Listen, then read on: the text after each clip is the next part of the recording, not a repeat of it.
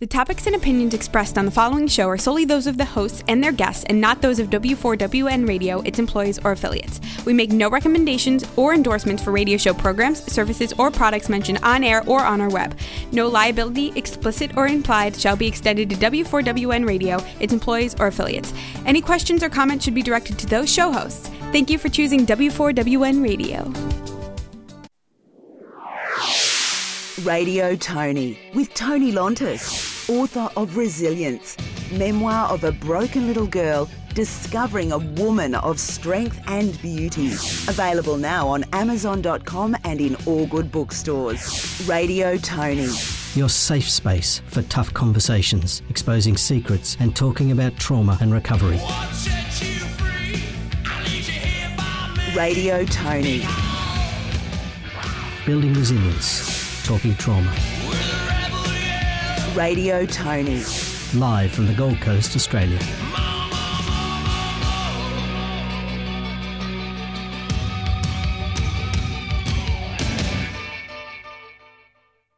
Radio Toni. Difficult conversations and bringing hope to listeners. Live from the Gold Coast, Australia on W4WN. Hello, everyone, and welcome back to Radio Toni. It's a cold day with a howling wind in Australia on this uh, Friday, the 7th of June, and obviously it's Thursday, the 6th of June in the US for those listening in, in America. Um, hi again to my wonderful technician Rebel who keeps everything singing along in the background. It's been a really busy this week, uh, week this week, and my holiday in Bali is already receding into the background of my mind. This week I've had three live interviews and a guest, uh, and also coming up as a guest appearance on my friend Tom's radio show, also on this network at W4WN on Monday evenings at 7 pm. Uh, before we get on to world news this week, just a quick reminder to pop onto my website, tonilontis.com, T O N I L O N T I S.com, to see what I've been up to. The latest podcasts of my show are available there, my blogs, and it's a way to directly contact, connect with me if you want to. You also can buy my book, ebook, or audiobook um, on my website. I'd love to hear from you and know what your thoughts and ideas. I love to engage with my listeners on either the show via the g- direct chat box or on social media. I'm on Facebook, Instagram, LinkedIn, and Twitter as Toni Lontis. You can drop me an email at Toni Lontis, author at gmail.com. T O N I L O N T I S A U T H O R at gmail.com.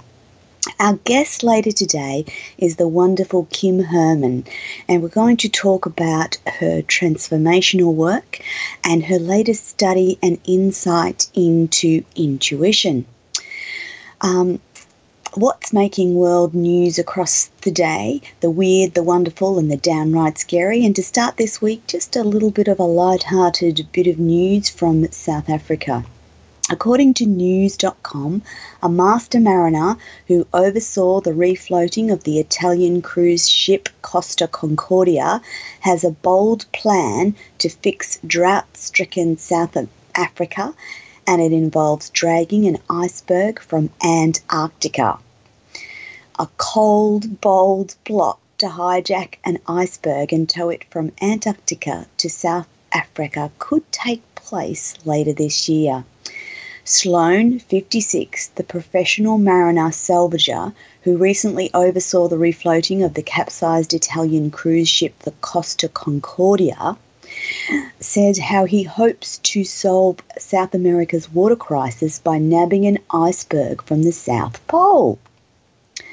A severe drought in 2017 has led to Cape Town nearly running out of water, and it's this city that Sloane calls home it still has restrictions of 70 litres of water per day per person. To get that into perspective, in a household of four, drinking the recommended 2 litres of water today, uh, plus uh, six toilet stops and flushes, that would leave approximately 7 litres of water to shower, wash clothes, and dishes, so not much water at all.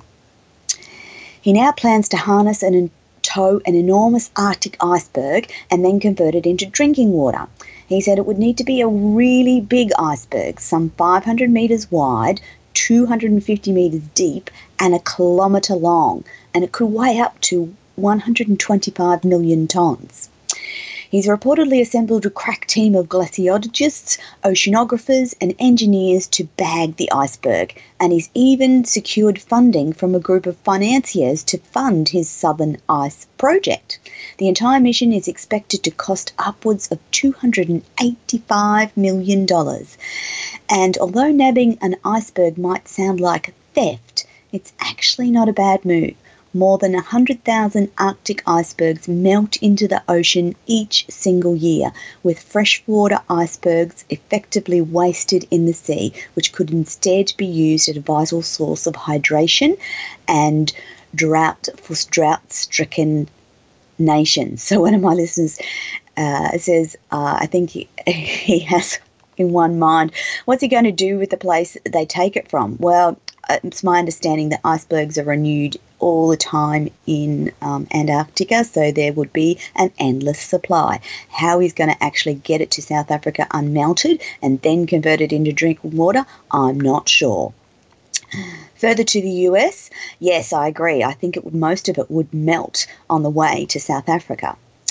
On to further news. Lawyers for Justine Damond's killer, Mohamed Noor, have made an unusual proposal for how he could serve his time behind bars ahead of his sentencing. The former Minneapolis police officer who shot dead Australian life coach Justine Regevic Damond has proposed an unusual sentence, including one week stints in prison in a prison workhouse to honour her birthday and date of death. Mohamed Noor, 33, faces a maximum 12.5 year prison sentence when he stands before Judge Kathryn Quaintance in Minneapolis on Friday. Uh, after a jury convicted him in April of third degree murder and second degree manslaughter, Noor suggests a pre sentence filing uh, with the judge that he turned himself in to a low security correctional facility workhouse for a week on the date of Mr. Mon's death and the date of Mr. Mon's birth for the duration of his probation. If the judge does not agree, Noor suggest that he should be sentenced to a prison term of one year and one day, prosecutors are yet to announce their suggested sentence. Uh, one of my listeners' comments on our earlier uh, subject of the ice in Antarctica, and it, yes, it would seem that it would be a better way to find and collect water, but I believe that their rainfall is diminished and diminishing, so that's their number one problem. Appearing in the New Zealand Herald this week, a New Zealand uh, passengers got an incredible shock when an Air New Zealand flight leaving Auckland for Tahiti was struck by lightning, forcing the plane to turn around. The flight left Auckland Auckland Airport at 6:10 on Friday local time as a thunderstorm was coming in from the West Tasman Sea bearing down on Auckland. The flight was bound for Papeete in Tahiti. Passengers also reported on social media that the plane was dumping fuel on the way back to Auckland Airport. The pilot was calm and professional in handling the situation, one passenger tweeted. The large thunderstorm hit West Auckland around 7 p.m. that night, and many residents experienced heavy batting, a heavy battering of hail over to China. It's been 30 years since the bloody crackdown on Tiananmen Square protests. China's economy since that time has catapulted ahead, yet political repression is harsher than ever. 30 years since the Tiananmen Square protests, China's economy has catapulted into world rankings, yet their repression of their citizens is harder than ever. Hundreds of thousands of Muslims are held in re education camps without charge. Student activists face relentless harassment, and leaders um, in the beleaguered dissident community are locked up or have simply banished. Religious groups face an even greater pressure to conform, and a web of mass surveillance is bolstering a system many call totalitarian. It's far cry from the hopes of the idealistic student demonstrators and a level of control far beyond what many people imagined possible, even after the army's bloody crushing of the protests on the night of June 3rd and 4th, 1989. Critics say that the Tiananmen crackdown has left hundreds, possibly thousands, dead and set the ruling Communist Party on its present course of ruthless suppression, summary incarceration, and frequent use of violence against opponents in the name of stability maintenance. Uh, the incident is a terrible reflection in Chinese history and a narrative that the rest of the world looks on with dismay. In further news around China, Donald Trump is drawing out the US Chinese trade war, saying he won't decide whether to impose more tariffs on Chinese goods until after the G20. US President Donald Trump is continuing to pro- prolong the trade war between the US and China uh, that has destabilized go- global stock markets, saying he'll delay any decisions until after the G20. Tensions between the world's two largest economies have risen sharply since talks aimed at ending a festering trade war broke down early in May.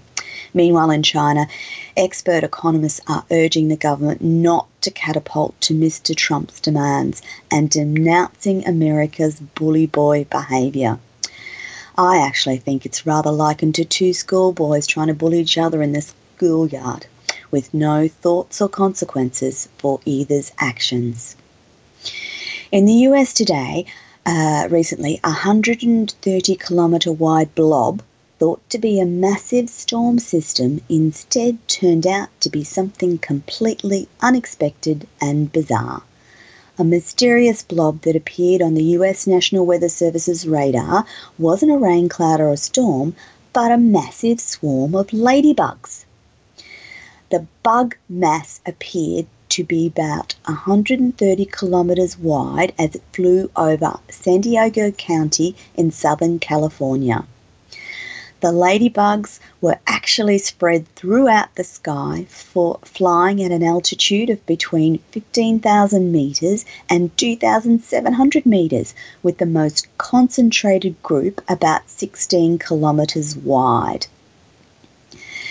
Uh, one of the reporters said, I didn't think they were like a dense cloud. It was more like little specks flying around. It wasn't immediately known what type of ladybug was causing the phenomenon, but apparently these ladybugs migrate at higher elevations in early summer to find food. Across to Latin America, where murder rates are so high that life expectancy is dropping according to journalist Ben Graham. A third of the world's murders take place in this region, where only 8% of the world's population lived, and it's a grim population trend. The disturbing number of people being murdered in Latin America is now so high it is dramatically reducing their life expectancy rates across the region. That's a terrible statistic indeed. Further to the US, deadly storms are still causing havoc across the US, with at least three people having died in tornadoes and flash flooding across America's South and Midwest, with more storms and rainfall expected. Please stay safe, my American listeners a New Zealand team of scientists who DNA tested Scotland's Loch Ness for traces of a beast have found a surprising discovery. A group of New Zealand scientists hunting for Loch Ness monster have made a, a surprising discovery. They collected DNA from skin, scales, feathers, fur, and feces left by a variety of creatures and sent them off for testing and analysis. Uh, he said the public would have to wait and find out what his team found as evidence, but he thought the preliminary findings were surprising and a Nessie myth was likely to endure. Mystery surrounds the death of Noa Pothoven, who tried to be euthanized. The 17 year old Dutch girl who reportedly was euthanized after being raped as a child actually died after refusing food and water. What a terrible story to have to report on from our wonderful people, uh, Dutch people. Across the world, D Day celebrations have been in place this week with the Silence and Remembrance and Respect Nations honoured the memory of the fallen in a singular bravery, bravery of all Allied troops who sloshed through bloodied water, landing on the beaches of Normandy. It's the 75 year tribute to the D Day assault that doomed the Nazi occupation of France and portended the fall of Hitler's Third Reich. There was a huge celebration attended by many of the world's dignitaries to celebrate the Allied forces win. Prince Charles and his wife Camilla and UK Prime Minister Theresa May attended the service of remembrance, um, which was held in Normandy. Uh, in Japan, Japan's heat wave of July 2018 would not have happened without climate change. Uh, this uh, irrevocable conclusion was reported last week, um, and it was reported that uh, 1,032 people died and temperatures reached 41.4 degrees Celsius. The uh, huge heat wave is uh, related to climate change and has been attributed to rising sea level. So, before I head off to a break, just quickly, I'll be joining you soon with our wonderful guest today, Kim Herman, whose women's emotional mindset transformation has been wonderful to watch. So, over to you, Rebel, and off to a break. Thanks. Radio Toni, bringing social consciousness this time every Thursday evening, live from the Gold Coast, Australia, on W4WN. Resilience, Memoir of a Broken Little Girl Discovering a Woman of Strength and Beauty is the new book from Australian author Toni Lontis. Available in paper, ebook, and audiobook formats, Resilience is the true life story of Toni, experiencing and surviving trauma, abuse, mental health issues, and the ultimate betrayal of someone she fell in love with, exposing moral issues you may have dealt with too. Read how hope and happiness triumph in her life. Available at Amazon.com and all good online retailers. Radio Toni with Toni Lontis, author of Resilience, memoir of a broken little girl discovering a woman of strength and beauty. Available now on Amazon.com and in all good bookstores.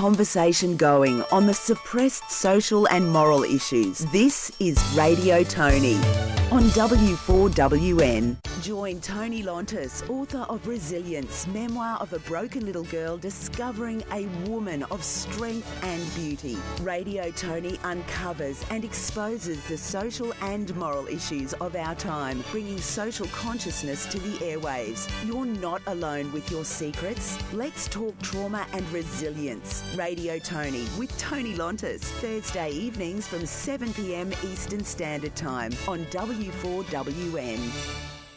Keep the conversation going. Directory assistant. Call Radio Toni. Hello. 561 623 9421 on W4WN Radio Guest Skype. Radio Toni on W4WN, your safe space for tough conversations. Radio Toni on W4WN, a platform for the unheard.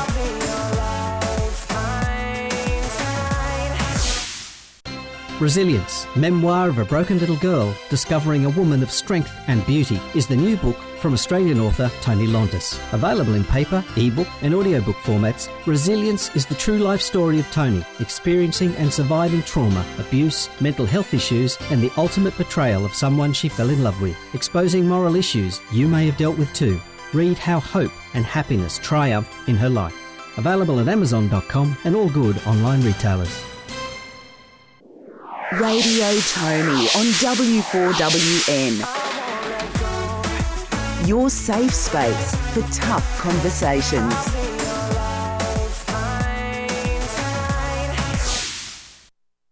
Radio Toni with Toni Lontis, author of Resilience, memoir of a broken little girl discovering a woman of strength and beauty.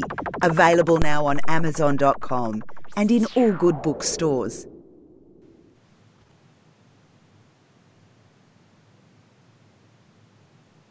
And hello, welcome back to Radio Toni. This morning we have a wonderful guest with us, Kim Herman.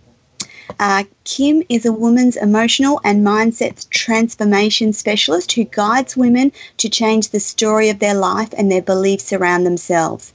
Kim is a licensed creatrix transformologist, an intuitive guide trained with the Institute of Intuitive Intelligence, and a woman's circle holder.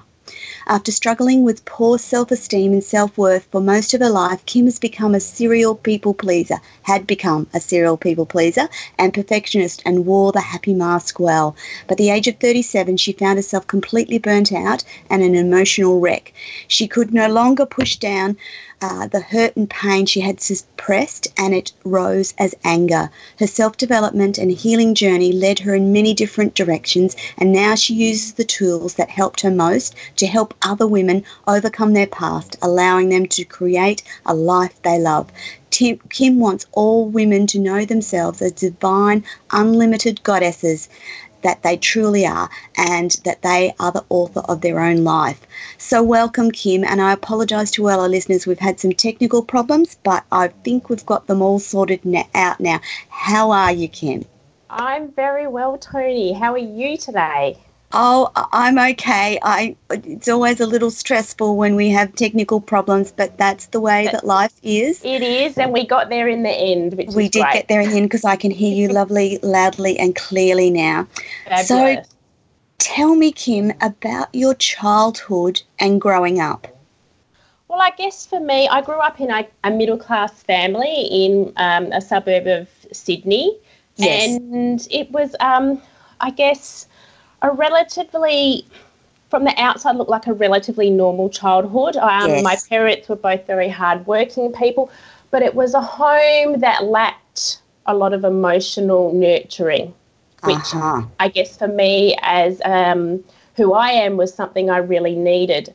And I lived my life playing by good girl rules. I was a very Yes. well behaved girl. I did everything I was told. Yeah. My my father ended up in the military, so we had very strict rules in our house. There was a lot of expectations on how we were to behave uh-huh. and it kind of led me into this journey i think of always overachieving Ah, yes. I constantly yes. never felt good enough. There was never praise. There was never celebration when I did Yeah. anything well.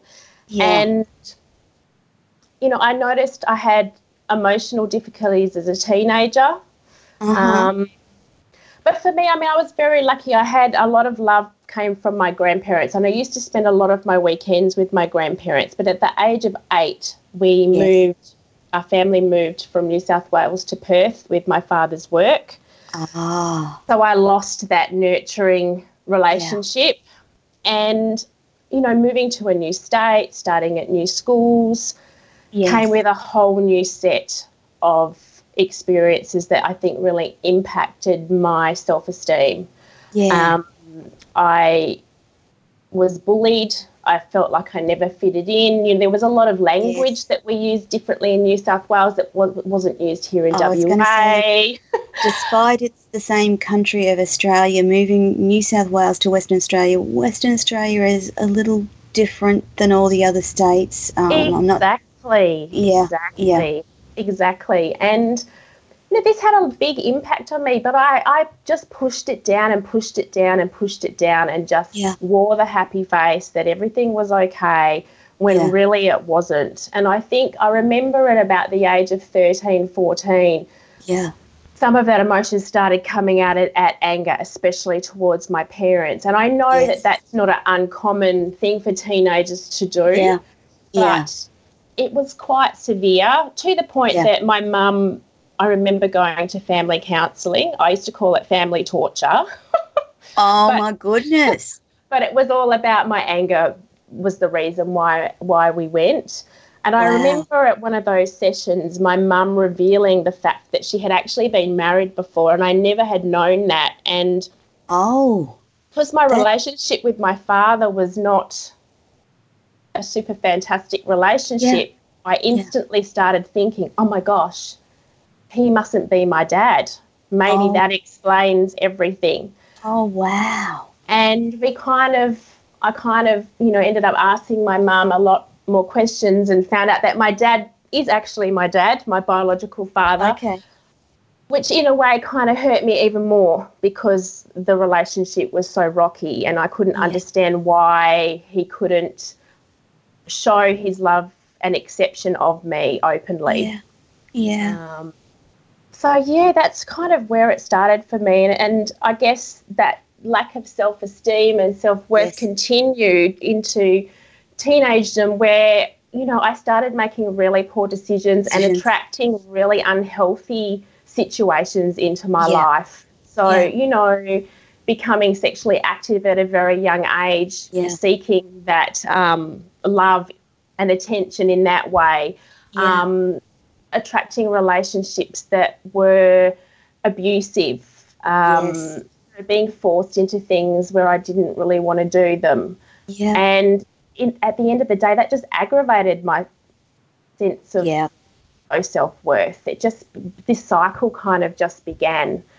And it wasn't all bad. I had some some lovely friends and some lovely boyfriends over Yes. time. But, Yeah. you know, there was a lot of situations where it was, you know, definitely unhealthy and further damaging to how Yeah. I was feeling about myself. that um, father daughter uh, relationship uh, is so important for girls, isn't it? I think it is too, and, and just as much as the mother relationship. And, you know, Yes. I kind of, you know, didn't even really feel that empathy and support from my mother either. And it's, yeah I don't hold anything against them. They, I know they loved me as parents, and I Yeah. kind of have insight now that they were doing the best they could. Yeah. Yeah. But, you know, it really, it, it, you know, looking back, I kind of surprised me how much impact it did actually have on me. Yeah. Yeah. Yeah. So, what made you s- decide to study uh, naturopathy in the first place at the beginning of your like career? Oh, so, so when I moved into naturopathy, yeah. So I used to work in corporate as a financial controller, and I was very much in my masculine energy. Yes. But I I had some health conditions of my own that, Yeah. and I kind of found I was really questioning the doctors and wanting to get to the understand the reason why things were happening, not just mask it with a band aid.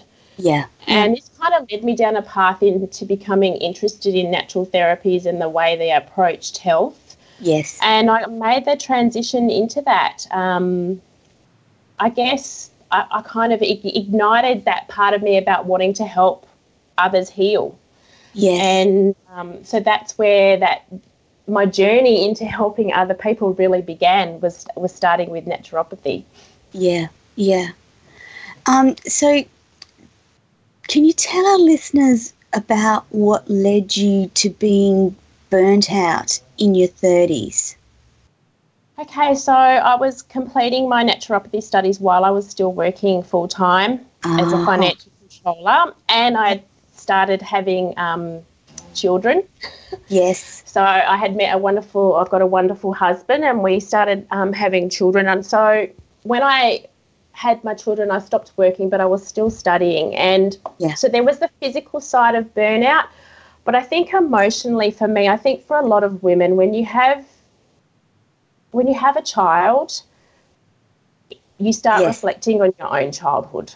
Yes. And for me, it was about I wanted to provide for my children what I didn't receive. So I was Yes. I put a lot of pressure on myself about being the amazing, nurturing Yeah. mother. Yeah. And mothering actually didn't come naturally to me, and this was a bit of a shock. And, And it doesn't come Yeah. naturally to everyone. It's No. not. For some people, motherhood is the not natural, and you have to really work at it. And no one talks about it, do they? Exactly. It was hard work. And I think when my second child, my daughter was around four years of age, I think a big protection mechanism for me with my emotions was being in control. And Yeah. when you have children, you realize you're not in control a lot of the Yeah. time. Yeah. And yeah. This is where I started to become overwhelmed. I wasn't coping. I Yeah. was working at this stage three days a week in my naturopathic practice. Yeah. And the emotions that I had suppressed for so long Yeah. just started to surface. That feeling that I, um, yeah, I couldn't, I wasn't in control of everything. And it started displaying as anger. And unfortunately, that anger was mainly at my children yeah. and my husband. And I, I kind of refer, I was a bit of a psycho mum, and it was very well hidden from the world. I would yell at the smallest thing, like Yes. literally, I would lose it over a glass of spilt milk. And Yeah. I would go into this rage, and Yeah. it was almost like this button, this switch switched on me, and in my mind, I could, I'd be telling myself, this is wrong, you shouldn't be behaving this way, you're damaging your children. But it's like I had no control. It was like it just took a mind of its own. Yeah. Yeah. Yeah. And I could see the damage it was doing to my children. And so that created shame, it created guilt, it created me. I, I went into bouts of depression because I felt like I was failing as a mother. Yeah. And I, I there was a lot of self-loathing. I hated Yes. who mm. I had become because it Yeah. was everything I didn't want to be. Yeah, yeah. And we often discover these things about ourselves in our 30s. I've found from talking to many people across the world that the 30s is a very transformational or can be a very transformational time in our lives if we uh, but that's usually when that anger i know it's the same in my life in my 30s i was very angry Yes, I think you're right. That that age that that age period it is very transformational for a lot of a lot of women, and things start coming to the surface. Yeah, and you And start having to deal with the childhood stuff that you've pushed to the back of your mind, and it starts to come up as you, as anger, um, as you try and parent your own children. I found, and it sounds very similar for you, Kim. So, what did you learn and discover during this period of time that helped you the most? I mean, I'd always been into self development, but this led Yeah. into more. So, you know, I tried a lot of things, some counselling, um, you know, I worked with a, a homeopath and other naturopaths. Yeah. yeah. And I think some of the biggest things I learned was about, you know, it's really our, a responsibility if to yeah. be able to change ourselves. And we're Yeah. all capable of doing that. And. I think I'd been stuck in a I'd been stuck in a mindset of being the victim, of blaming Yes. my circumstances, of blaming my childhood, of Yeah. um, where really we need to, you know, take a step back and take ownership that, you know what, I don't like how my life is. Yeah. What can I do to change it? So it, it sent me on a journey of looking a, at a lot of things. I tried um, hypnotherapy and, Yeah. and NLP. I'd worked with a tapping practitioner, EFT practitioner, and all these things contributed and made a difference to my Mhm. life, as you know, as well as spiritual healing. But there was still, so there were periods where I would be okay, Yeah.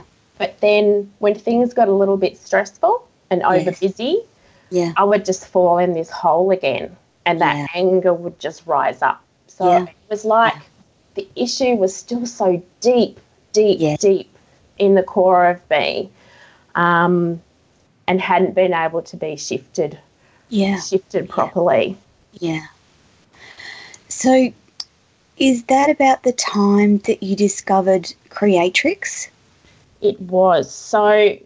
You know, this kind of went on and for a, quite a number of years, and I'm fortunate Yeah. that my husband still decided to hang around. And I, I stumbled across. I met a lady. Pardon? He's a keeper, then, isn't he? He is a keeper. Um, I'm very, very blessed and very grateful to have him in my life. But I um I met a lady who was a creatrix um, transformologist, and I Yes. joined her group. Yeah. And I, you know, I didn't join with any intention of working with her. I just was interested Yeah. in what she was doing. And one day she played a video, which was a video of her before Creatrix, and she described herself as an angry psycho mum as well. Uh-huh. And I remember sitting there and just bursting into tears. And Yeah.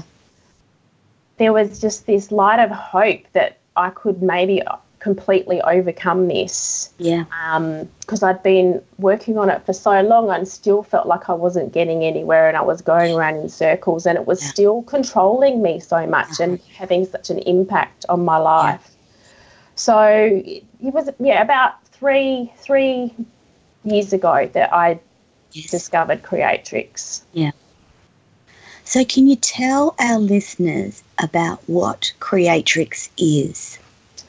I would love to share this with you. So Creatrix, it's a um, it's kind of the easiest way to describe it is as a virtual reality type process that's done with your eyes closed, which Yes. allows allows you to unlearn your issues at the very root so that then they can drop away.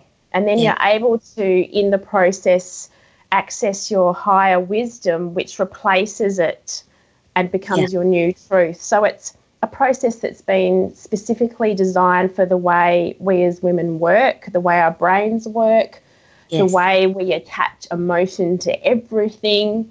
Yes. And it's a holistic, quick, and relatively painless and peaceful Yes. process. And it just blew me away when I experienced it as a client. I was, I, I remember my first session clearly just sitting there being quite almost in good shock, just like, Yes. wow, what just happened? yeah. Yeah. Yeah. How did that do that? Yeah. Um, and it just transformed my life in such a quick space of time. So for our listeners, it like it changes something at a subconscious level.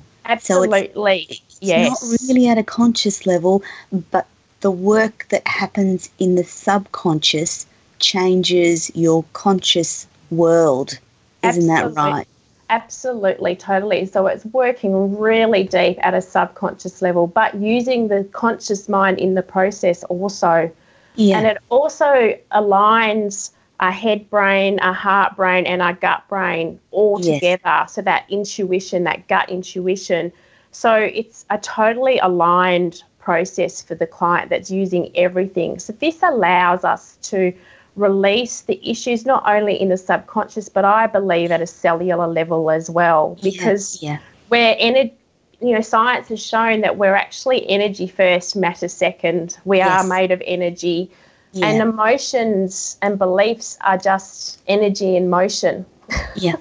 Again, Yeah. so it's energy. So Yeah.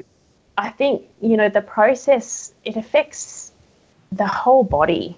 Yeah, yeah, yeah. And the the process involves um, some some questionnaires to begin with to actually get to where you are now, and Yes. takes you to where you want to be in the future. Um, Yes.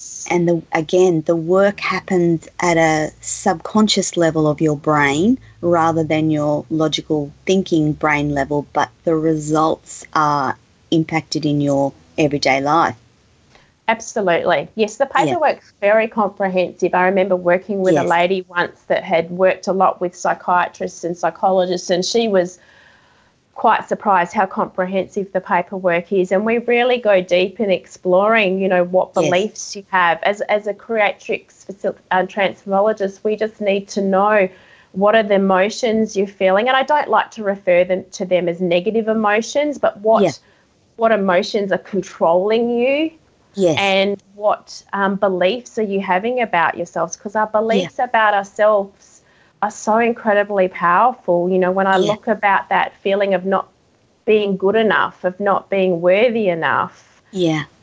you know when we believe that at our core yeah. it really impacts the decisions that we make in our life. Yeah yeah yeah. So um you, we've said before that it's it, it's relatively painless.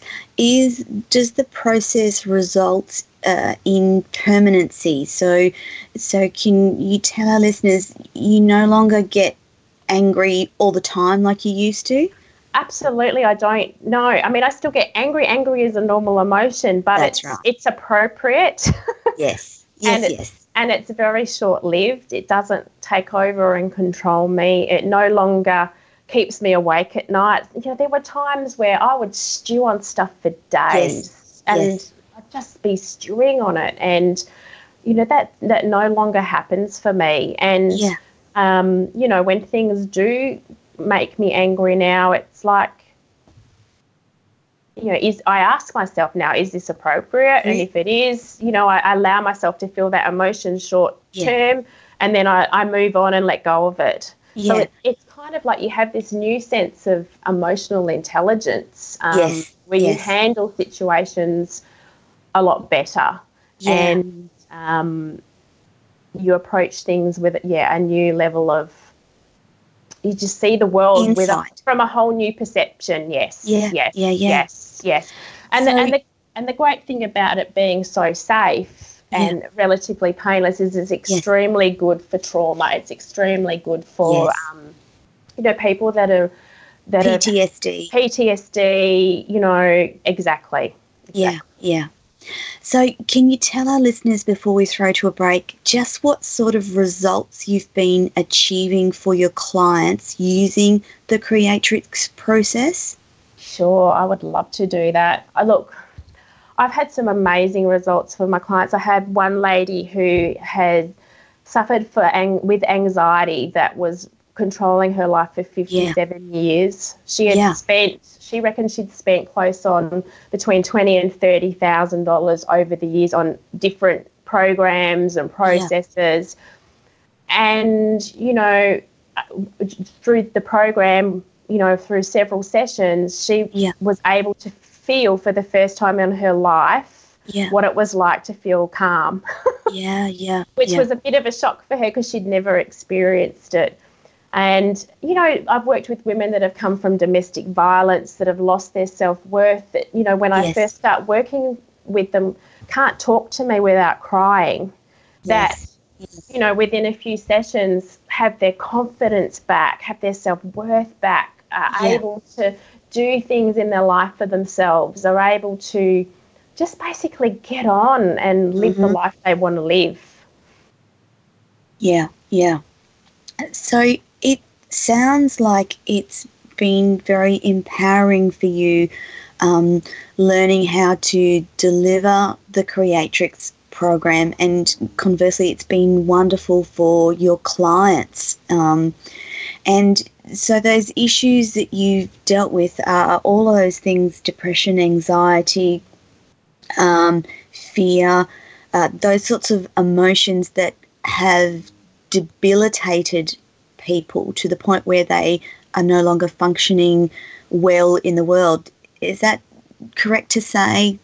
Yes, ab- absolutely. Yeah. All, yeah. all of the above. And even, I mean, I've even worked with business women that are just finding it hard to take their business to the next level or do the things they want to do in their businesses due to yeah. the due to the beliefs they have about themselves, due to the fear they have. You know, for some, it's fear of failing, fear of being successful, yeah. feeling like they're not good enough, fear of yeah. being judged, uh, so many things um, yeah. that ha- can have such a strong hold of, over us. When we're able to change that, they're just able to just move forward and and, and enjoy yes. a better version of themselves and a better yes. life because of those changes.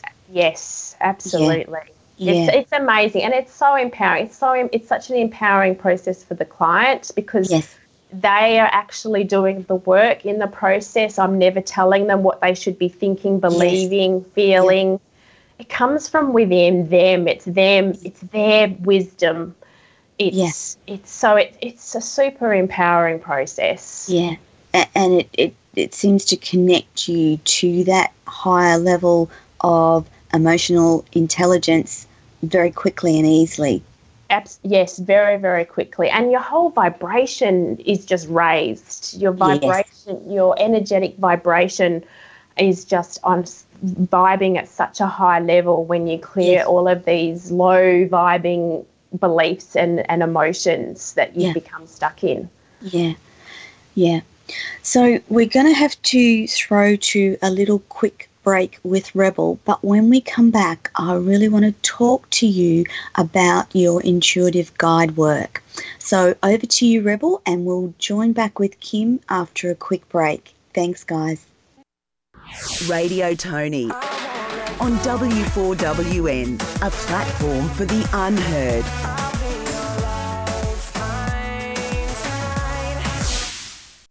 Resilience, Memoir of a Broken Little Girl Discovering a Woman of Strength and Beauty is the new book from Australian author Toni Lontis. Available in paper, ebook, and audiobook formats, Resilience is the true life story of Toni, experiencing and surviving trauma, abuse, mental health issues, and the ultimate betrayal of someone she fell in love with, exposing moral issues you may have dealt with too. Read how hope and happiness triumph in her life. Available at Amazon.com and all good online retailers. Radio Toni on W4WN. Your safe space for tough conversations.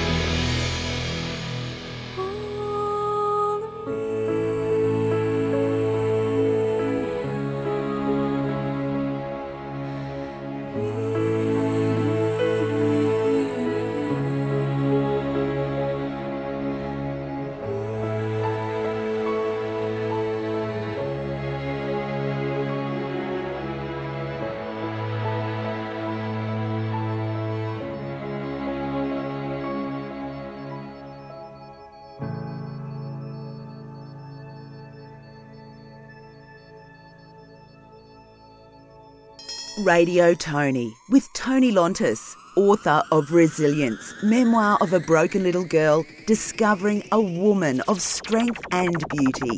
Available now on Amazon.com and in all good bookstores.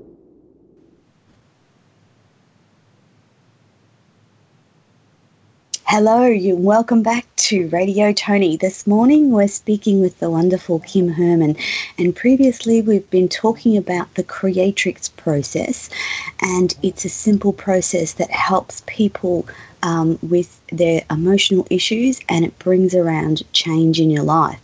So, further to that work, Kim's also involved with intuitive guide work. So, Kim, I'm wondering if you can tell us what intuitive guide work is.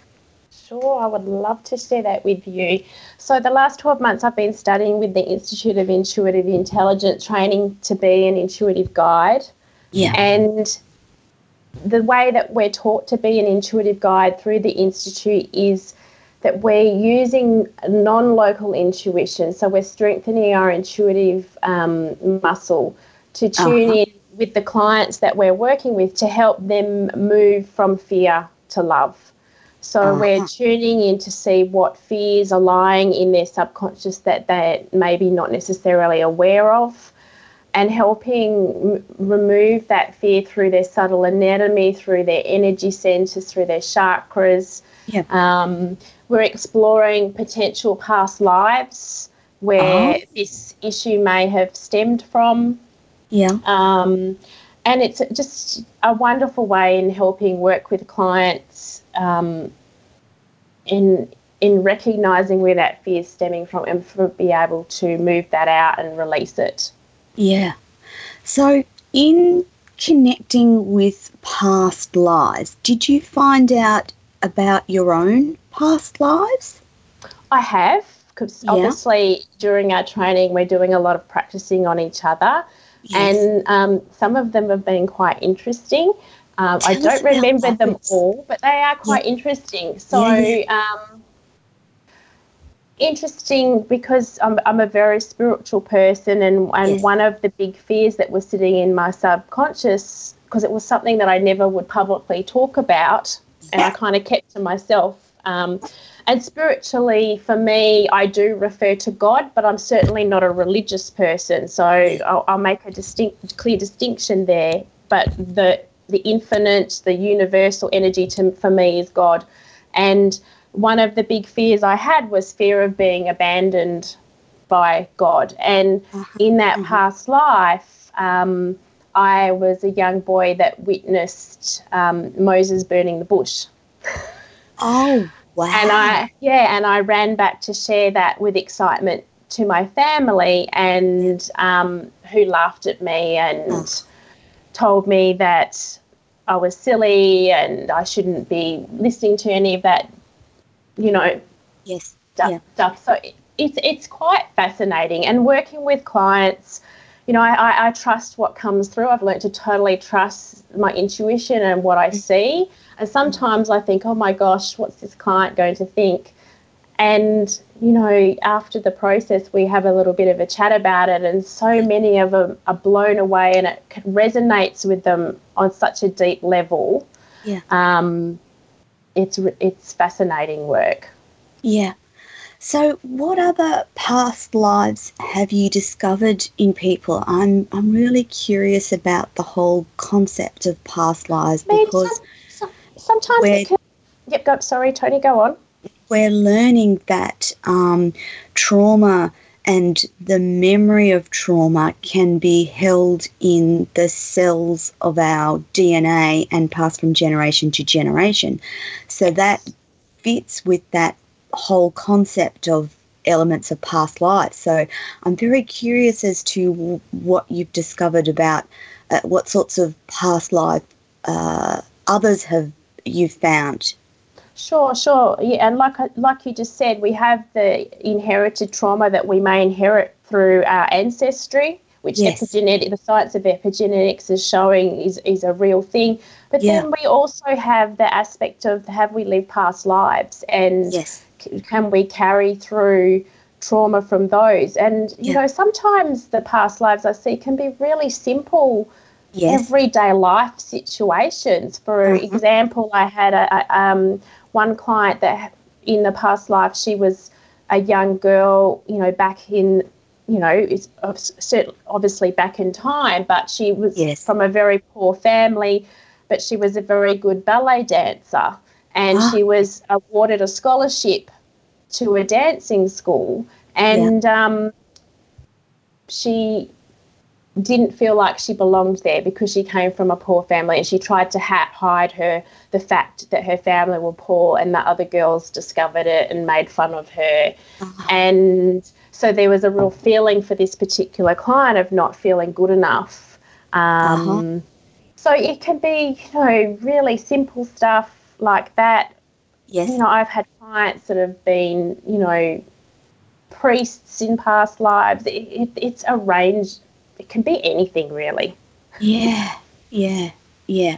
And that's where your intuition comes into play. So it, you use your intuition to guide you to that that point in someone's past life.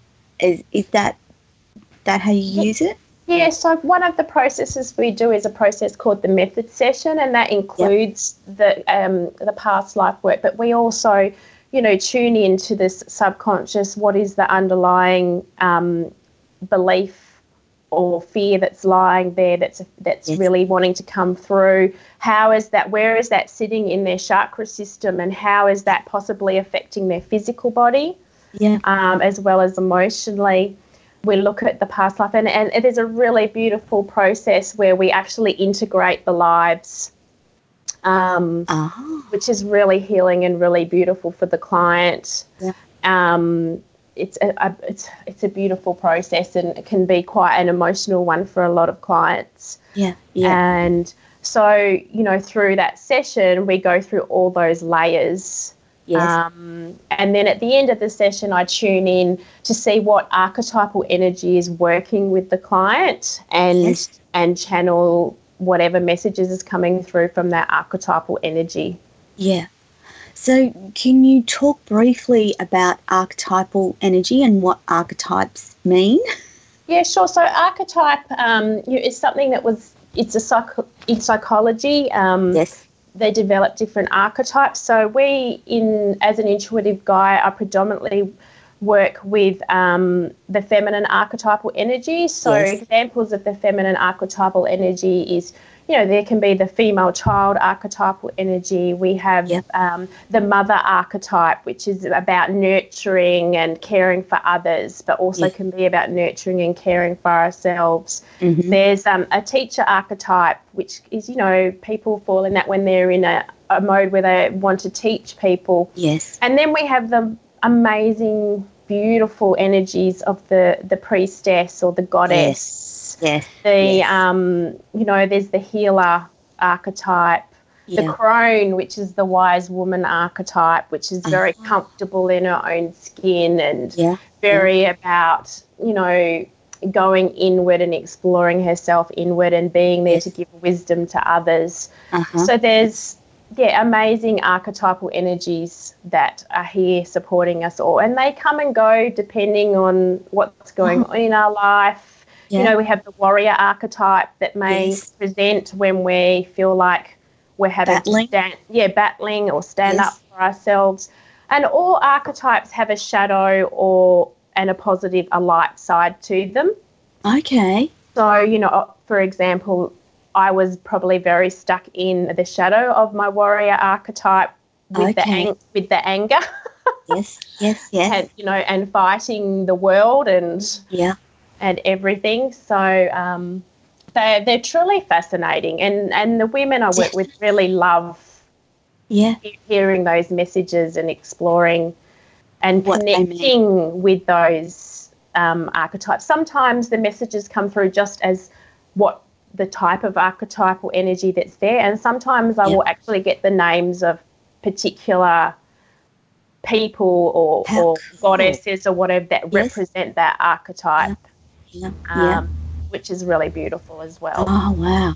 So, this intuitive guide work that you did you did through the Institute of Intuitive Intelligence.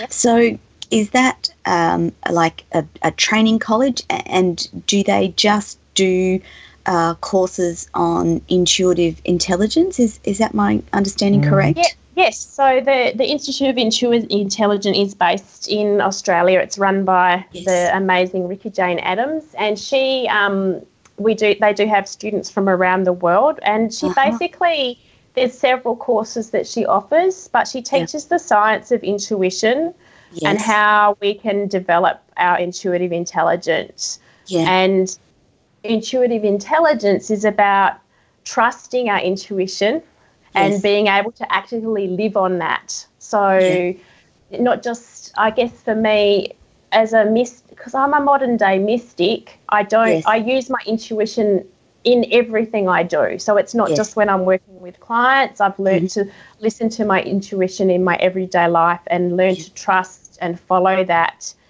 And I just let go of the expectations and trust yes. that I'm being led to do what I'm meant to do in my life. Yeah. Um, so, you know, throughout the course, she's helping teach develop that and developing spiritual leadership as well. Uh-huh. And I think the aim of the Institute is to mainstream intuitive sciences and to help yeah. reunite people with their spiritual self esteem because we all have this ability. It's not it's not the chosen few. It's not a gift. Everyone has the ability to access this. And is it the same across women and men? Because i know that that women are generally thought of to be the more intuitive but men can have intuition as well can't they? Certainly they can. Look the institute generally works only with women. Okay. um, so, but I, I agree with you. There are men, men can do have intuitive ability, but I think it's way more innate and a lot stronger in women. Mm-hmm. I think it's a very powerful tool and connection that we have. Yes. Is that with our intuition and yeah. and I know the studies that the HeartMath Institute have done with regards to institu- um, intuition Yeah.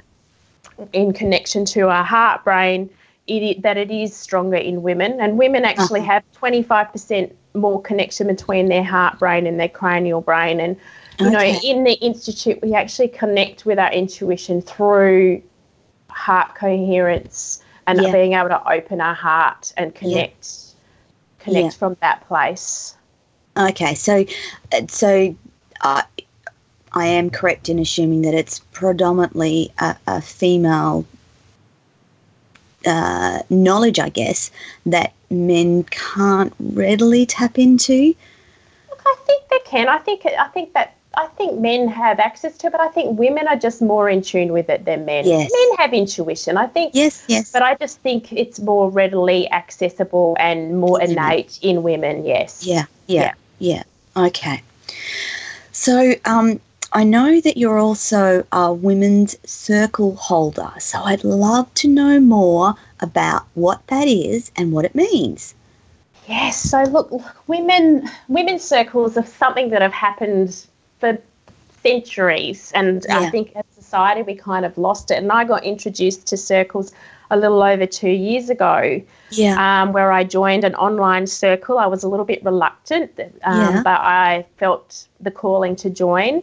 Mhm. And it's just where we connect, collect with a group of women, and it's a Yes. space, a space where you can openly share what you're feeling, how you're going, with no judgment, with no advice, where you can safely, as a woman, be heard for who Yes. you are, to be able to just be yourself, and Yeah. to be in a space where you're just held not only by myself as the circle holder, but you're kind of held by the other women as well. And it's Mhm. such amazing alchemy that takes place, you know, in circle because a woman will have the courage to share something, and it's amazing how many other women will go, Oh my gosh, I thought I only felt like that. Yeah. Yeah. And healing comes from that yes. um, that sense of feeling connected with other women. I think we live in a society where, even though we've got Facebook and Instagram, we've become so dis-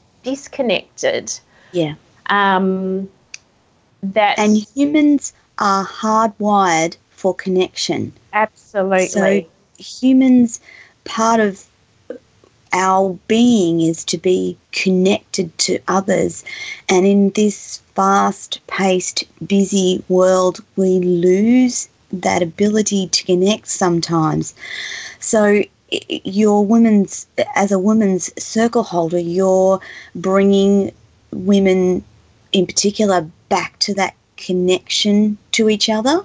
Absolutely. Back to connection with each other, but back to connection within themselves. So during a circle, I will use meditations or guided um, visualization journeys to help them connect deep within themselves to access their innate wisdom, to access, you know, if they've got questions they want a- answered, to encourage them to be able to access and find the answers within themselves. So, Yeah. yeah, it's connection with the other women, but it's connection with themselves as well. Because I think we've Yeah. become very disconnected with ourselves, and Mhm.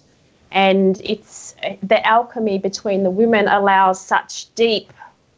I don't know. It's like that that healing Unburdening. energy as a group. Yeah, it's just Yes. it's just able to shift stuff at, at such a greater level and bring it to light with so much more ease.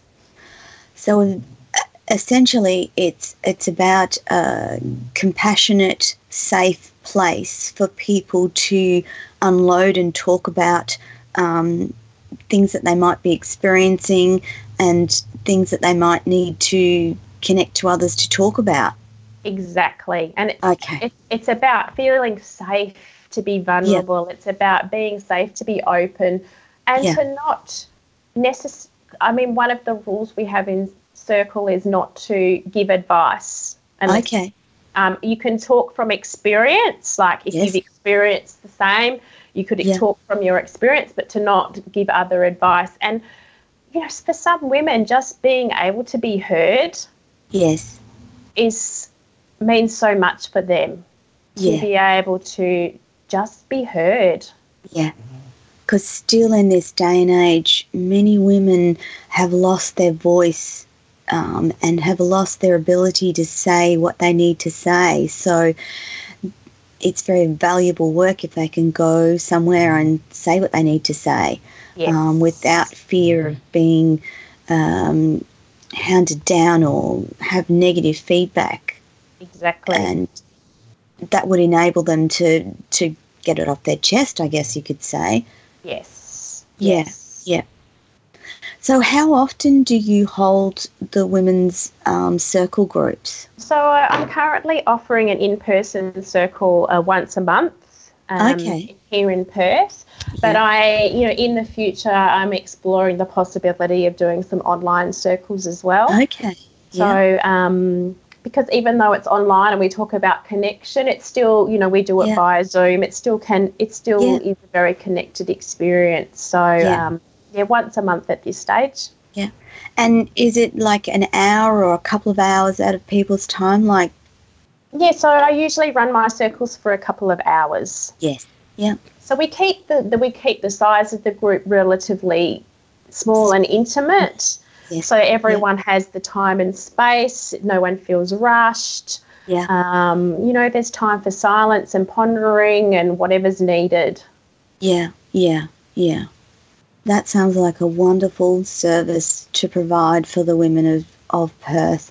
And um, I'm, I'm glad that you're doing that. So, how do you think having knowledge, understanding, and education of all these different modalities, how do you think that has enriched your life and your family's lives?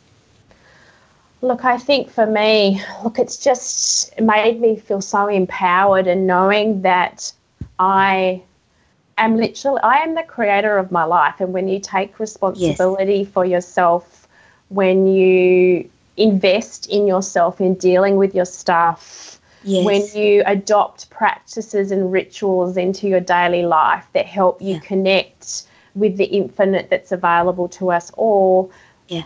Life is can only ever I don't know, it just flows easier. And that's not to say that every day is perfect because life Yeah. happens and stuff Yeah. happens in life.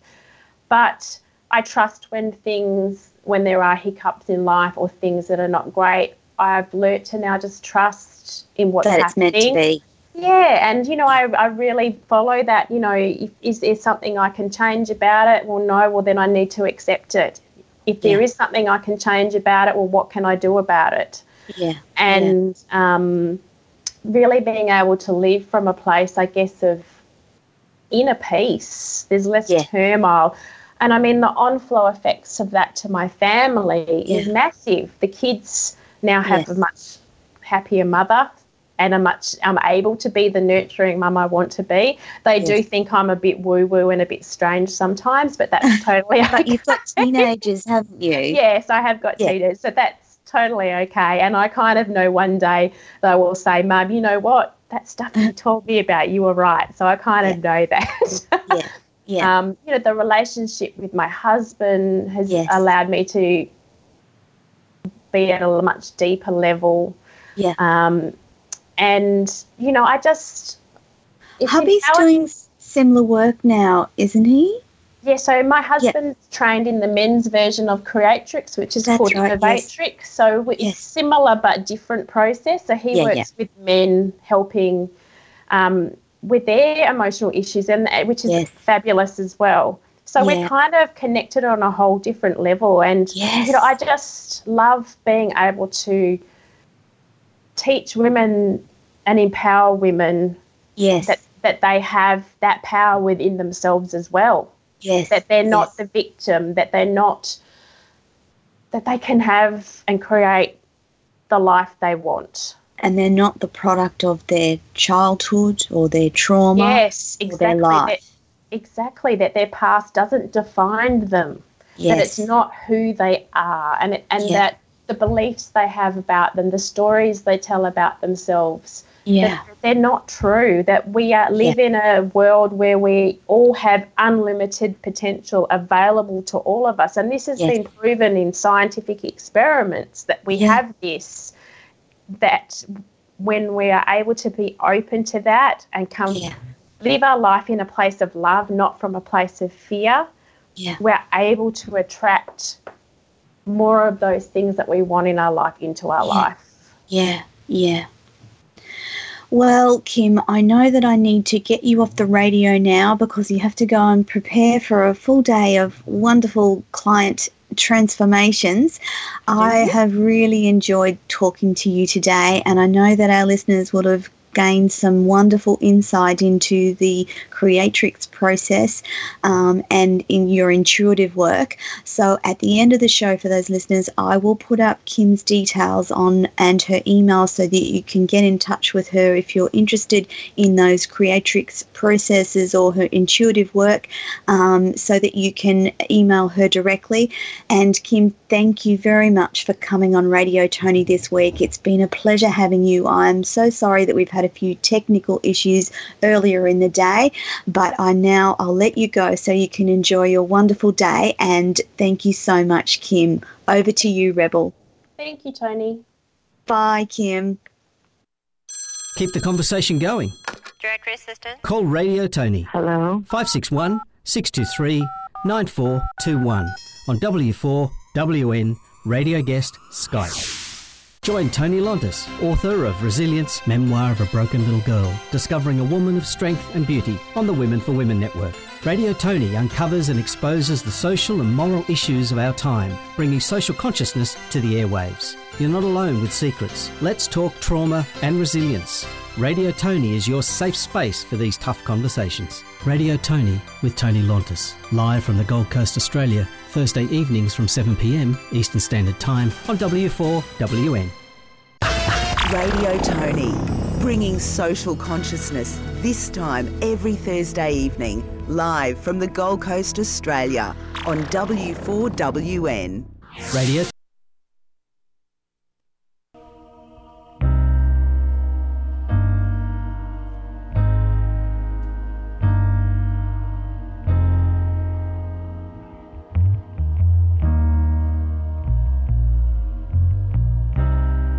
Everybody loves the things you do, from the way you talk to the way you move. Everybody here is watching you, cause you feel like home. You're like a dream come true. But if by chance you're here alone, can I have a moment before I go? Cause I've been by myself all night long, hoping you're someone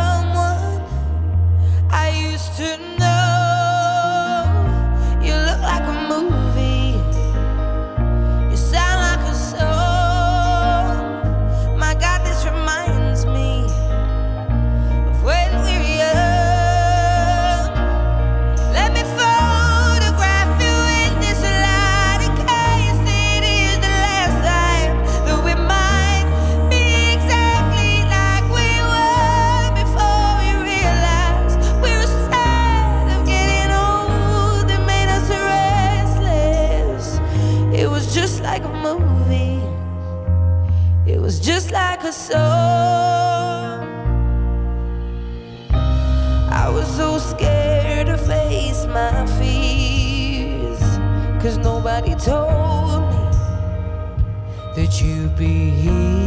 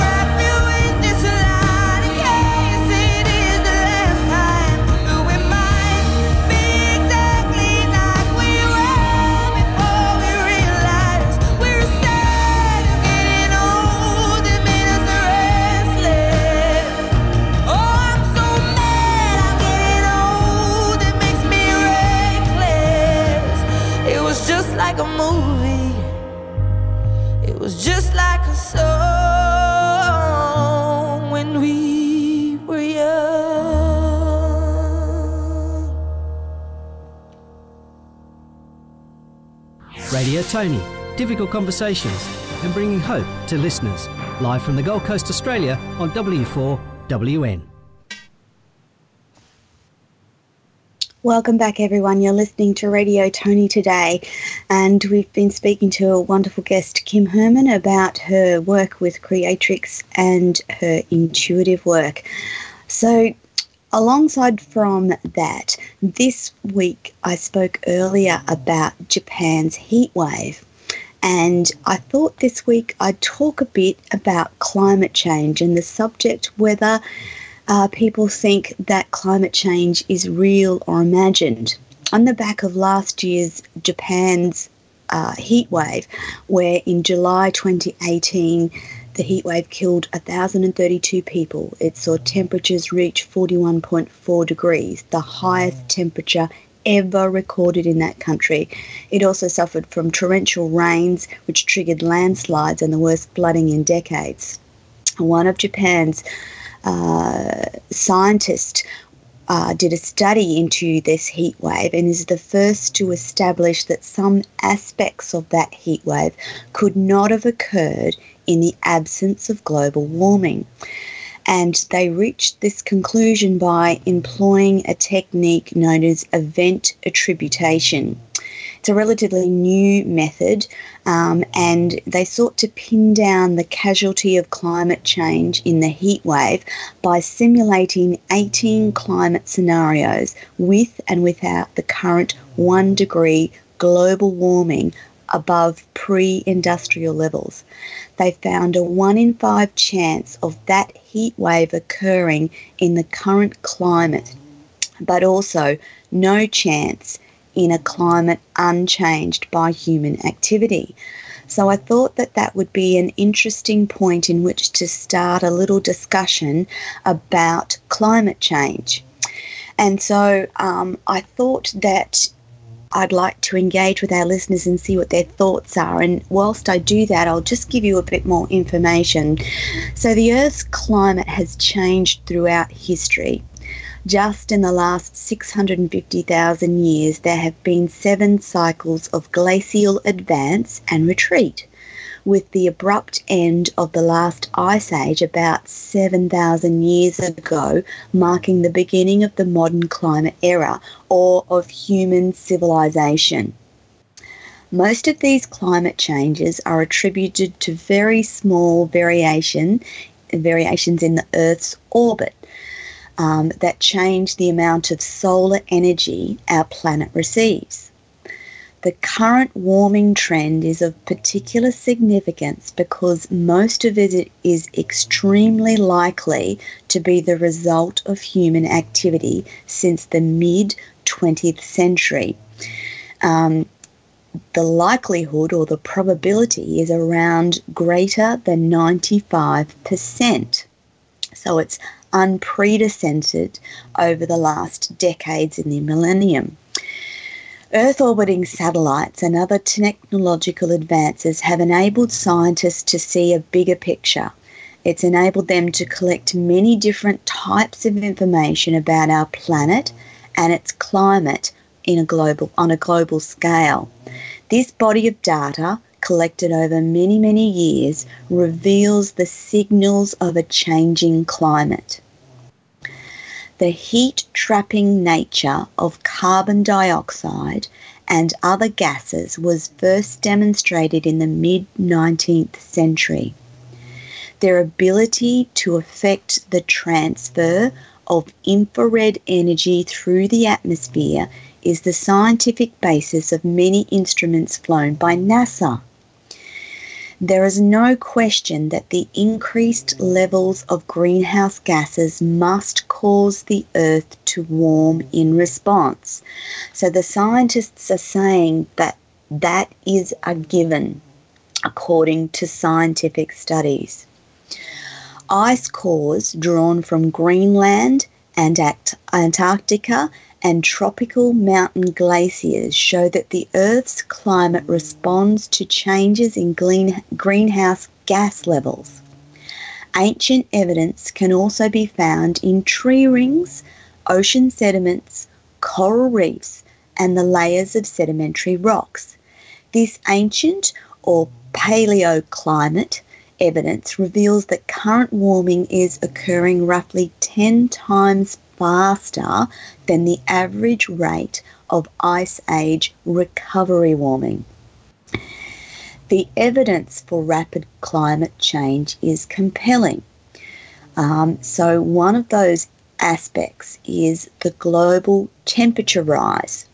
The planet's average surface temperature has risen about 1.62 degrees Fahrenheit or 0.9 degrees Celsius since the late 19th century.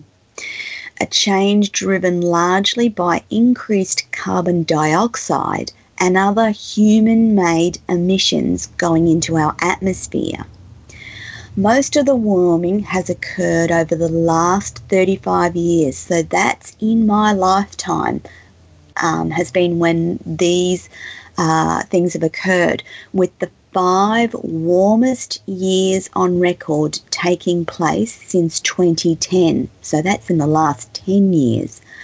Not only was 2016 the warmest year on record, but eight of the 12 months that make up the year, from January through to September, with the exception of June, were the warmest on record for those respective months. The change in global surface temperature relative to 1951 to 1980 uh, average temperatures um, uh, shows 18 of the 19 warmest years have occurred since 2001, with the exception of 1998. The year 2016 ranks as the warmest on record ever. This research is broadly consistent with similar constructions prepared by the Climate Research Unit and the National Oceanic and Atmospheric Administration, along with NASA. The oceans have absorbed much of this increased heat, with the top 700 metres of the ocean showing warming of more than 0.4 degrees Fahrenheit since 1969. Greenland and Antarctic ice sheets have decreased in mass. Data from NASA's Gravity Recovery and Climate Experiment show Greenland has lost an average of 286 billion tonnes of ice per year. That's 286 billion tonnes of ice per year between 1993 and 2016, while the Antarctica has lost about 127 billion tonnes of ice, 127 billion tonnes of ice per year during the same period. The rate of the Antarctica ice mass loss has tripled in the last decade. So, knowing all of those statistics, I find it interesting that people would still think that we are not experiencing some sort of climate change. Glaciers are retreating almost everywhere around the world, and that includes in areas of the Alps, the Himalayas, the Andes, the Rockies, Alaska, and Africa. Satellite observations reveal that the amount of spring snow covering in the northern hemisphere has decreased over the past five decades, and that snow is melting earlier. Global sea level rose about eight inches in the last century, so that's the sea level across the whole world has risen eight inches in the last century. So those things cannot be debated. They are actual and real fact. The rate in the last two decades, however, has nearly doubled that in the last century and is accelerating slightly every year. That's really not good news for places at lower sea level like the Maldives um, who are extraordinarily vulnerable to sea level rise. I know closer to Australia that areas such as the Solomon Islands uh, have experienced a loss of some of their islands into the sea already. Both the extent and the thickness of Arctic ice, sea ice has declined rapidly over the several last decades. The number of record high temperature events in the United States has been increasing, while the number of record low temperature events is decreasing. The US also witnessed increasing numbers of intense rainfall events. Since the beginning of the Industrial Revolution, the acidity of the surface ocean waters has increased by 30%. This increase is a result of humans emitting more carbon dioxide into the atmosphere and hence being absorbed into the oceans. The amount of carbon dioxide absorbed by the upper layers of the ocean is increasing by 2 billion tonnes per year. Scientists attribute the global warming trend observed since the mid 20th century to the human expansion of the greenhouse effect. What does the greenhouse effect mean? It's the warming of the atmosphere that traps heat radiating from the Earth towards space. So there's a layer around the Earth that traps heat around the Earth and stops it escaping into space. Certain ga- gases in the atmosphere block the heat escaping. Long lived gases that remain semi permanently in the atmosphere and do not respond physically or chemically to changes in the temperature are described as forcing climate change. Gases such as water vapor, which respond physically or chemically to changes in temperature, are seen as feedbacks. Gases that contribute to this greenhouse effect include water vapour, nitrous oxide, carbon dioxide, and methane. So, water vapour is the most abundant greenhouse gas, but importantly, it acts as a feedback to climate.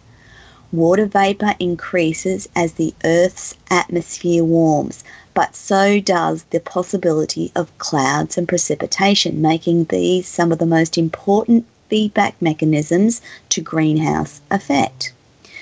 Carbon dioxide, a minor but very important component of the atmosphere, carbon dioxide is released through natural processes such as humans breathing, animals breathing, trees breathing, volcanic eruptions, and activities such as deforestation, land use changes, and burning of fossil fuels.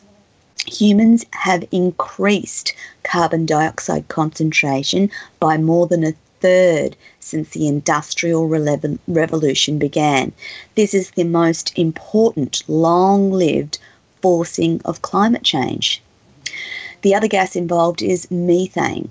A hydro, it's a hydrocarbon gas produced through natural sources and human activities, including the decomposition of waste in landfill, agriculture, and especially in rice cultivation, as well as ruminant digestion. Ruminant digestion refers to, in effect, cows and how they digest their grass that they eat.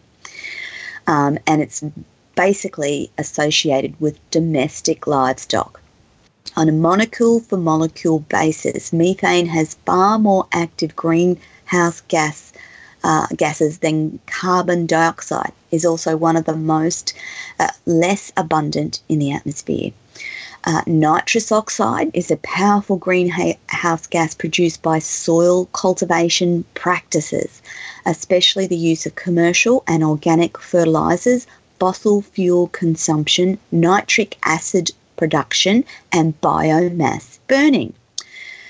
Chlorofluorocarbons are synthetic compounds entirely of industrial origin, used in a number of applications, but now largely regulated in production. They release into the atmosphere um, and produce an increased greenhouse effect and contribute to the destruction of the ozone layer. And the ozone layer is what protects our Earth's atmosphere. So, uh, Mars uh, has a very thin atmosphere, nearly all carbon dioxide. Because of the low atmospheric pressure and with little or no methane or water vapor to reinforce the weak greenhouse effect, Mars is largely fro- has a frozen surface and shows no evidence of life in an effect where there's too much greenhouse effect, the atmosphere of Venus, like Mars, is nearly all carbon dioxide, but Venus has about 154,000 times as much carbon dioxide in its atmosphere as Earth, producing uh, a greenhouse effect and a surface temperature hot enough to melt lead. On Earth, human activities are changing the natural green, greenhouse effect, which protects us. Over the last century, the burning of fossil fuels like coal and oil has increased the concentration of atmospheric carbon dioxide. This happens because the coal or the oil burning processes contribute, uh, combines with carbon with oxygen in the air to make CO2. To a lesser extent, the clearing of land for agriculture, industry, and other human activities has increased concentrations of greenhouse gases. The consequences of changing the natural atmospheric greenhouse is difficult to predict, but certain effects seem very likely. On average, the Earth will become warmer. Some regions may be, may welcome warmer temperatures, others may not. So if you're already living in a desert uh, environment, the likelihood of warmer uh, earth changes is not great. Warmer conditions will probably lead to more evaporation and precipitation overall, but individual regions will vary, some becoming wetter, others becoming drier. A stronger greenhouse effect will warm the oceans and particularly melt glaciers and other ice, increasing the sea level. Uh, ocean water will expand if it warms, contributing further to sea rise. Meanwhile, some crops and other plants may respond favourably to increased atmospheric CO2, growing more vigorously and using water more efficiently. At the same time, higher temperatures and temperatures and shifting climate patterns may change the areas where crops grow best and affect the makeup of our natural plant communities. So, what role does human activity play in all of this? the industrial activities of our modern uh, civilization depend upon having raised atmospheric carbon dioxide levels. Um, it's concluded that 95% probability is that these human produced greenhouse gases, such as carbon dioxide, methane, and nitrous oxide, having caused the observed increase in Earth's temperatures over the last 50 years. So, other things that are impacting on global surface temperature includes the sun's activity, something we probably have no control over. But the amount of solar energy received by the Earth has followed the sun's natural 11 year cycle with small ups and downs with no net increase since the 1950s. Um, over the same period, global temperature has risen markedly. It's therefore extremely unlikely that the sun has caused the observed global temperature increase, and NASA has deducted that by studying the sun's activity. It's reasonable to assume that the changes in the sun's energy have had little effect on our climate change. Uh, indeed, studies have showed that solar variability um, has played a role in past climate change but is not linked to this climate change. So, what can we do? NASA is an expert in climate and earth science. While its role is not to set climate policy or prescribe particular responses or solutions to climate change, It does, however, provide robust scientific data needed to understand climate change and evaluate, evaluate the impact that it has on the Earth, and also to comment on the efforts we use to combat climate change. NASA makes uh, this information readily available to the global community um, via NASA's website. The following um, resources from the US government organisations provide information about options for responding to climate change. Climate change is one of the most complex one of the most complex issues facing us today. It involves many dimensions across science, economics, society, politics, moral, and ethical questions. And it's a global problem felt all over the world. Um, and it will be around for decades and centuries to come. Carbon dioxide and the heat trapping greenhouse gas that has driven recent global warming lingers in the atmosphere for hundreds of years. And the planet takes a while to respond to the warming. So we may not even actually be seeing Earth's response to global warming and the current global climate change environment.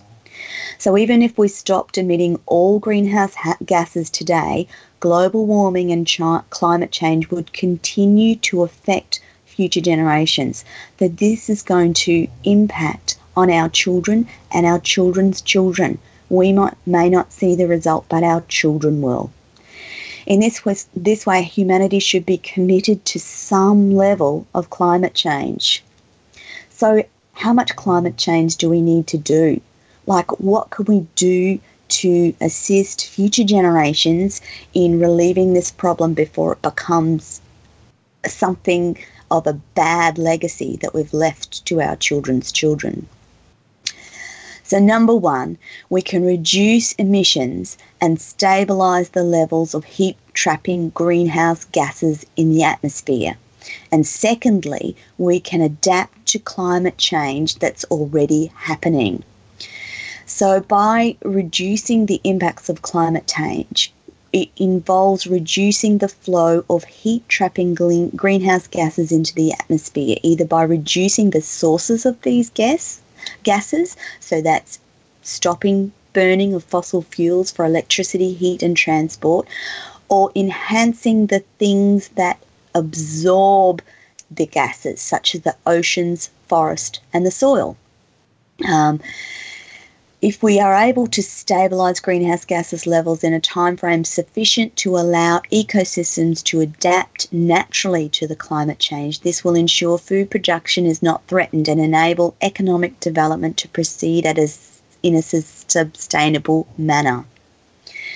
If we adapt life in a changing climate, we need to adjust our expectations of the future climate. The goal is to reduce our vulnerability to the harmful effects of climate change, like sea level rises, intense and extreme weather events, and food security. It also encompasses making the most of any potential beneficial opportunities associated with climate change, for example, longer growing seasons, which could be good, and increased yields. So, those are the good things that come of this whole climate change conversation. Throughout history, people and societies have adjusted to and coped with changes in climate and extremes with varying degrees of success. Climate change, drought, drought in particular, has been at least partly responsible for the rise and fall of certain civilizations. Earth's climate has been relatively stable for the past 12,000 years, and this stability has been crucial uh, for the development of our modern civilization and the life as we know it. Modern life is tailored to the stable climate we have become accustomed to. As our climate changes, we have to learn to adapt. The faster the climate changes, the harder it could be. While climate change is a global issue, it's often felt on a local scale. Cities and and uh, countries are therefore at the front line of adapting to climate change. In the absence of national or international climate policy directions, cities and local communities around the world have been focusing on solving their own climate change problems. They're working to build flood defences, they're planning for heat waves and higher temperatures, installing water permeable pavements to better deal with floods and stormwater, improve water and improve water storage and use. According to a 2014 report, the United Nations Panel on Climate Change said that climate change is starting to be factored into a variety of developmental plans on how to manage, uh, manage extreme disasters, how to protect our coastlines, how to deal with sea level encroachment, and how to best manage land and forests how to deal with and plan for reduced water availability, and how to develop resilient crop varieties and how to protect energy and public infrastructure.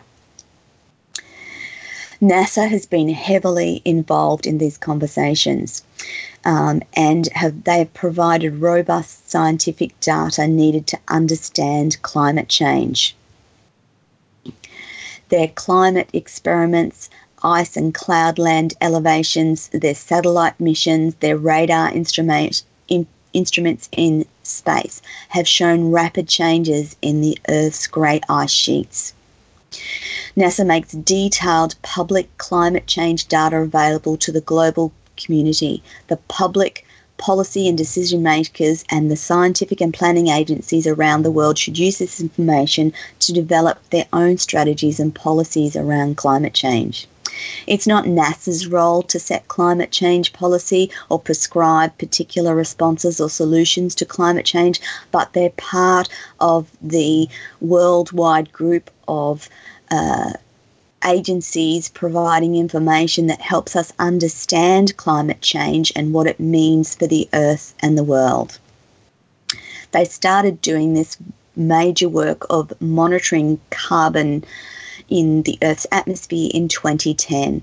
And this initiative, uh, established under the US government, uh, is improving monitoring of the global carbon stocks, where carbon is stored around the planet um, and how it's cycled.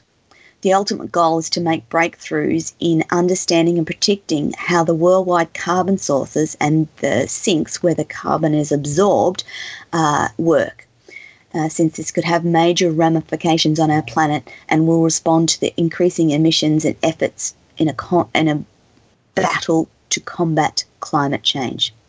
The work will also help inform uh, those people making policies and planning decisions around the world. At present, the focus of some of these pilot projects uh, is to sample the air around major cities such as Los Angeles and Paris. Um, they want to add more cities around the world and ultimately deploy a worldwide urban carbon monitoring system that enables local policymakers to make decisions based on the amounts of carbon in their major areas of concern. Um, NASA's main focus is not on energy technology research and development, work is being done around this agency and others uh, to find alternative sources of energy to power our needs. These include the use of waves, wind, sun, and biofuels in preference to coal and oil. So, in finalisation, um, it's not whether you believe that climate change exists because the evidence and the scientific data would suggest that it does. So it's around developing a mindset that enables us to have open conversations about what we're going to do to protect uh, the next generations and the next generation's children. Um, it won't matter to us, but it will matter to them.